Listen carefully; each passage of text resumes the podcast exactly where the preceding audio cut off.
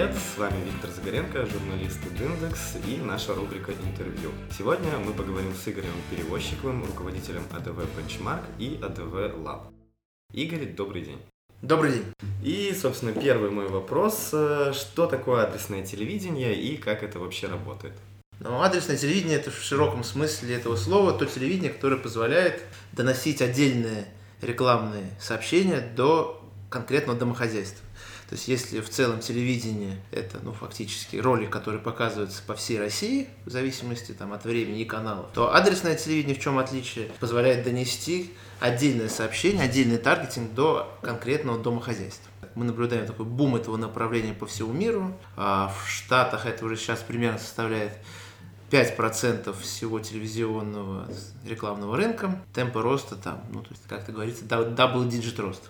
Угу, понятно. Smart TV и так много рекламы, она подтягивается из интернета, и когда ты смотришь ролики на Ютубе, там все равно идет реклама. Зачем еще одна технология, которая добавляет больше рекламы в Smart TV?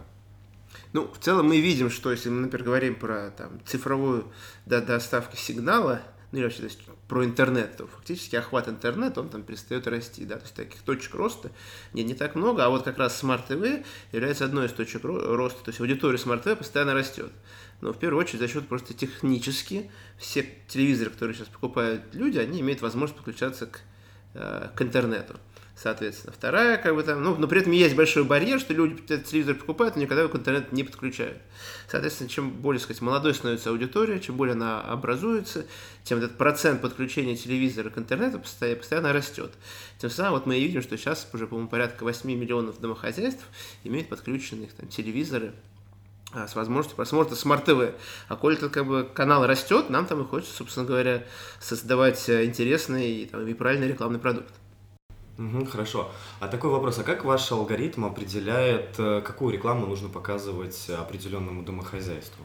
Ну, смотрите, здесь это ну, не совсем как бы наш алгоритм. Здесь мы говорим, что, то есть, если вообще говорить уже конкретно, что имеется в виду, то имеется в виду, что мы совместно с двумя партнерами, это Иви и Mail.ru, делаем продукт, который будет доступен рекламодателям с 2019 года. Суть его продукта в чем? Что Иви, соответственно, аккумулирует у себя свой инвентарь, инвентарь других провайдеров контента для Smart TV, тем самым мы охватываем порядка 90% всей аудитории Smart TV, а Mail.ru позволяет делать таргетинг а, на конкретное домохозяйство, потому что они знают, собственно, кто в этом домохозяйстве есть, а именно знают это они от того, что у них много людей выходит из своих домов в соцсети, соответственно, можно, в принципе, идентифицировать, кто, что это за люди, какой у них соцдемпрофиль, и понимая, из каких домохозяйств люди выходили в какие соцсети, мы можем понять, соответственно, кто там живет.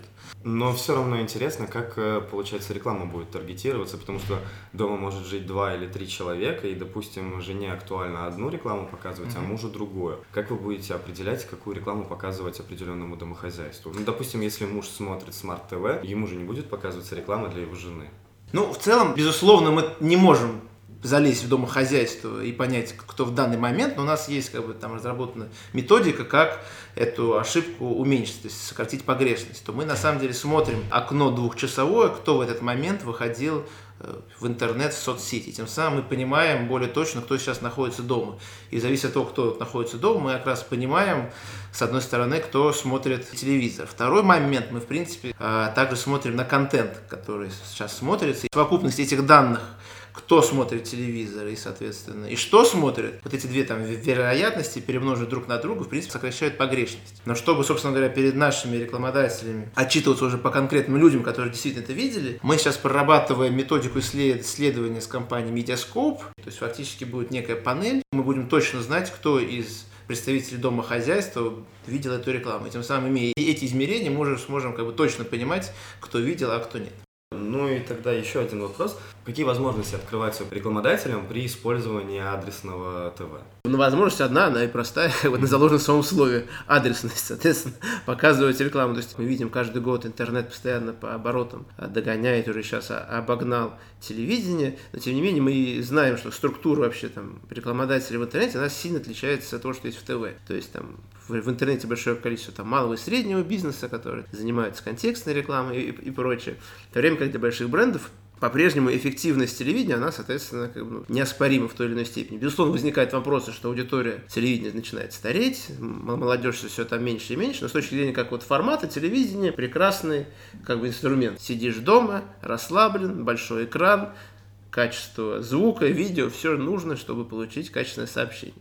При этом адресное телевидение открывает огромное количество возможностей работы с большими данными. Если речь идет про ритейлера, у него есть своя CRM-система, она также может быть использована как инструмент для таргетинга, то есть можно сегментировать аудиторию, смотреть, кому показывать, кому не показывать, по разным продуктам. И плюс, что интересно, имея все-таки уже то есть, связь с большими данными, мы также можем строить, в принципе, аналитику по продажам. Если мы видим, а, например, настроили сегмент некий, который у ритейлера есть в CRM-системе, показали там рекламу, то мы можем отследить стал ли он там чаще приходить в магазин, увеличилось ли там средний чек, какие, в он продукты стал покупать или не стал покупать.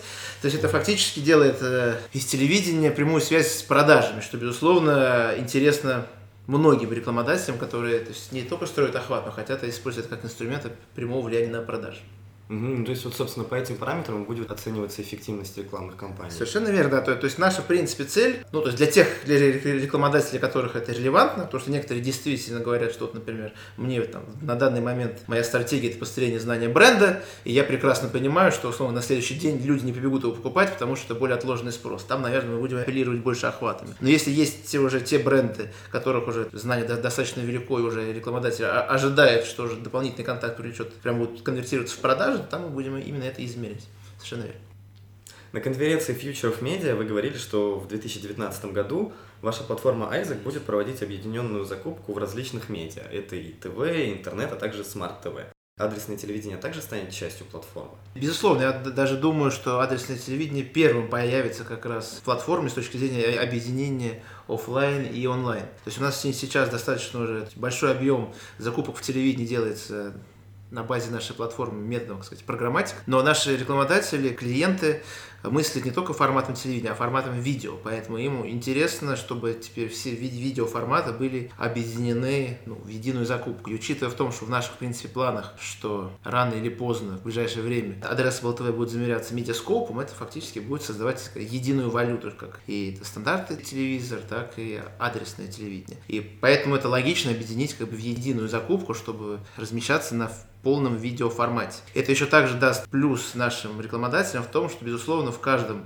формате, как в стандартном телевидении, так и, и, и в адресном телевидении есть определенная флюктуация аудитории. Запланировали одну аудиторию, потом, там, не знаю, сериал стал набирать меньше рейтингов или наоборот стал очень популярный, а и одновременно в Addressable TV есть там разные колебания. Вот мы как раз хотим компенсировать колебания этих двух, двух э, направлений в одной закупке, тем самым, чтобы у нас были более стабильные показатели э, в результате для наших клиентов. Такая реклама по стоимости, она доступна средним и малым компаниям или все-таки это все еще территория крупного бизнеса с большими рекламными бюджетами? Ну, смотрите, то есть мы, ну, мы действительно сейчас продаем в большей степени это большим рекламодателям, и поскольку, соответственно, это все-таки, тем не менее, некий новый, как, ну, то есть новый формат, здесь, как ни крути, надо, надо бить ценой. Поэтому то есть, наш как бы сказать, продукт сформирован таким образом, что в среднем он примерно на 30% дешевле телевидения, которое закупает наш бренд. Наверное, в целом, если говорить о маленьких рекламодателях, у которых нет таких денег на телевидение, потому что, очевидно, телевидение само, как оно сам по себе вроде как считается относительно дешевым, но при этом порог входа очень большой. Безусловно, для маленьких рекламодателей это также может быть вход в, так сказать, видео, большой видеоформат, потому что там, собственно говоря, то есть порог входа меньше, поэтому, мне кажется, он прекрасно подходит также для, для малых и средних. Там главное для малых и средних иметь возможность хорошее снять видеоролик, что обычно тоже является достаточно дорогим удовольствием. Собираетесь ли вы расширять партнерство с другими онлайн-кинотеатрами? То есть на данный момент вы пока сотрудничаете с Иви, и собираетесь ли вы привлечь э, партнерство, не знаю, Мегаго?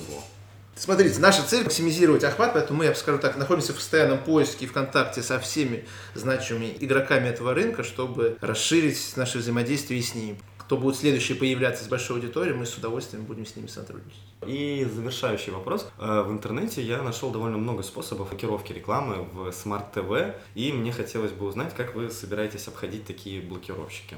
Ну, пока, честно говоря, нам кажется, это не, не такой большой проблемой по нашим там замерам. Все-таки пока, пока эта проблема, нам кажется более актуальна для там, десктопа и мобайла, чем для смарт-ТВ. Ну, как только мы поймем, что это будет значимая проблема, ну, значит, во-первых, наши рекламодатели не будут платить за те показы, которые были заблокированы, в первую очередь. А если мы будем понимать, что это уже значимая часть аудитории ее блокирует, то, видимо, есть какая-то проблема с форматом. Возможно, нужно будет делать, так сказать, более естественным, может сокращать объемы. Ну, в общем, все те действия, которые нужно предпринимать, чтобы реклама была все-таки не настолько навязчивой, чтобы люди ее там блокировали или переставали вообще пользоваться этим форматом рекламы.